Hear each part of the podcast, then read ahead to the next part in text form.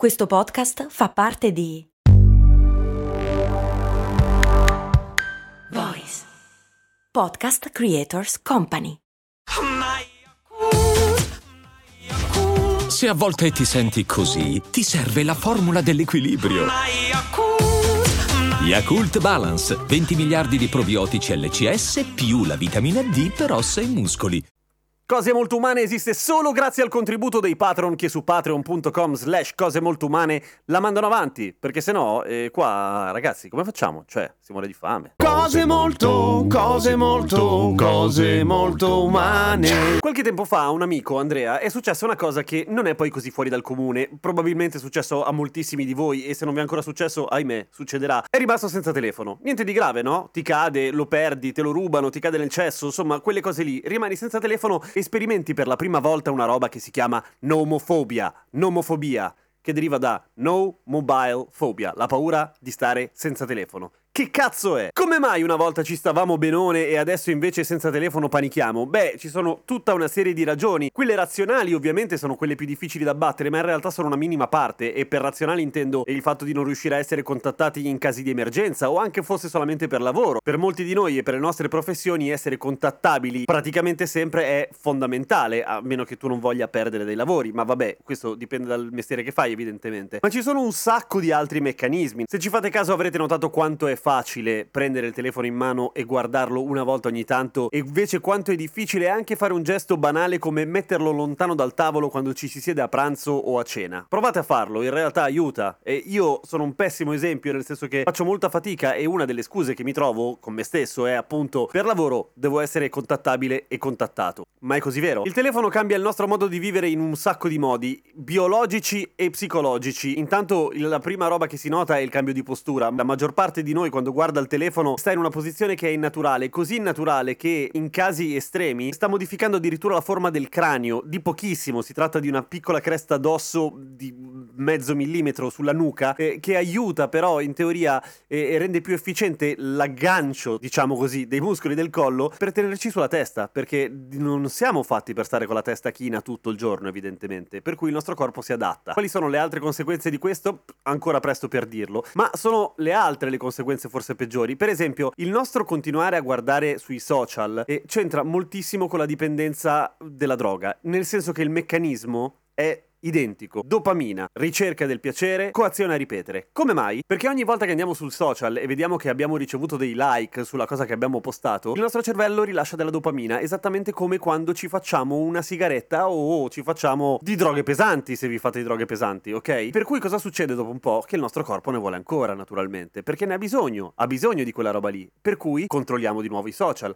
ripostiamo altra roba, postiamo anche su più social, ok? Non solamente su Facebook, ma anche Instagram, non solamente Instagram ma TikTok e così via e così via e così via. Non solo, cambiano i ritmi del sonno, la luce blu del nostro schermo, dello schermo del cellulare ma dello schermo di qualunque cosa in realtà, riesce a cambiare il nostro ritmo circadiano, cioè quella cosa che regola quando il nostro corpo deve dormire o non deve dormire. E se guardate il cellulare nelle 3-4 ore prima di andare a letto farete un sonno meno profondo, è scientificamente provato, anzi ve lo dico io, non me ne ero neanche accorto fino a che non ho fatto questa ricerca e ho controllato. Ho da poco comprato un tracker, quelle cose che ti indicano come dormi soprattutto, ma anche quanto esercizio fai, eccetera, eccetera. Ed è matematico. Se leggo un libro o se guardo il cellulare prima di dormire, ho un sonno peggiore. Me lo dice il cellulare. La Phantom Vibration Syndrome, la sindrome della vibrazione fantasma. Siamo così abituati a sentire la vibrazione del nostro telefono in tasca che il nostro cervello ha iniziato a scambiare quelli che prima, una volta, fino a qualche anno fa, erano erano segnali di prurito, ad esempio, in forse sta vibrando il telefono, ok?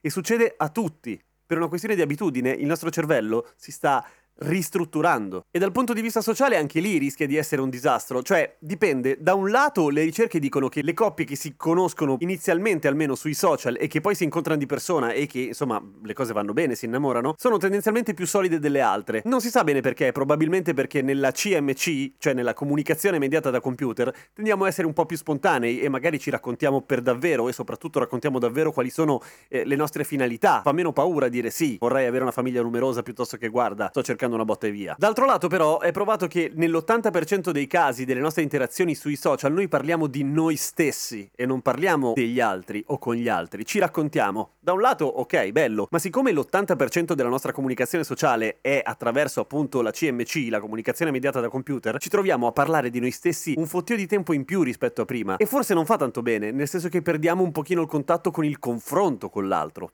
Questo potrebbe essere un casino, soprattutto negli anni a venire. Ma come ci si salva da tutto questo? Spegnendo il telefono probabilmente, oppure usando i vecchi Nokia, i, Trafon, eh? i burners, quelli che usano gli spacciatori, quelli che non vanno in internet, sicuramente, però eh, ovviamente ci tagliamo fuori un sacco di cose che in realtà ci servono davvero per lavoro o ci rendono davvero più comodo la vita. Troviamo un po' di vie di mezzo. C'è un, esperto che si chiama Tristan Harris che ha stilato qualche semplice regola per migliorare il nostro rapporto con lo smartphone e la prima è togliere tutte le notifiche non umane. Che cacchio vuol dire? Ve lo spiego.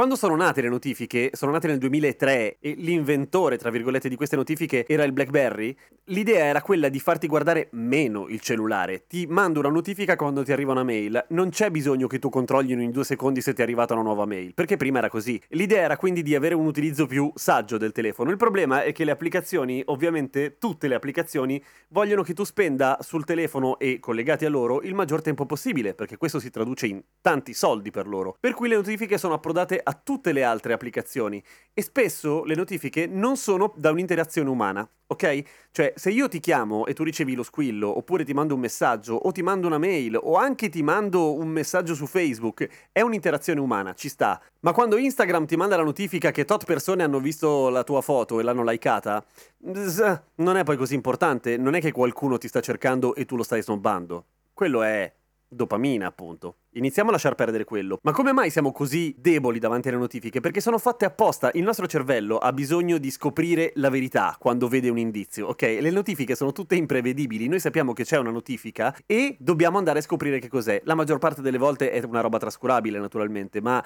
è lo stesso meccanismo che funziona con il gioco d'azzardo. E appunto il fatto di riuscire a refreshare le notifiche scrollando verso il basso, poi tornando su, col meccanismo che esiste da anni, ad esempio su quelle di Facebook, quella roba lì non è casuale quale è stata studiata proprio per essere simile alla levetta della slot machine. Tiri giù e vediamo che cosa viene fuori. Sorpresa. Altro trucco, togliere le notifiche in menu. Cioè, obbligati a dover aprire l'applicazione per guardare se ci sono delle notifiche. Non mettere la notifica, il tondino rosso in alto a destra, eh, già quando apri la lista delle applicazioni, perché è praticamente impossibile che tu non la apra quella roba. È ovvio, è fatto apposta.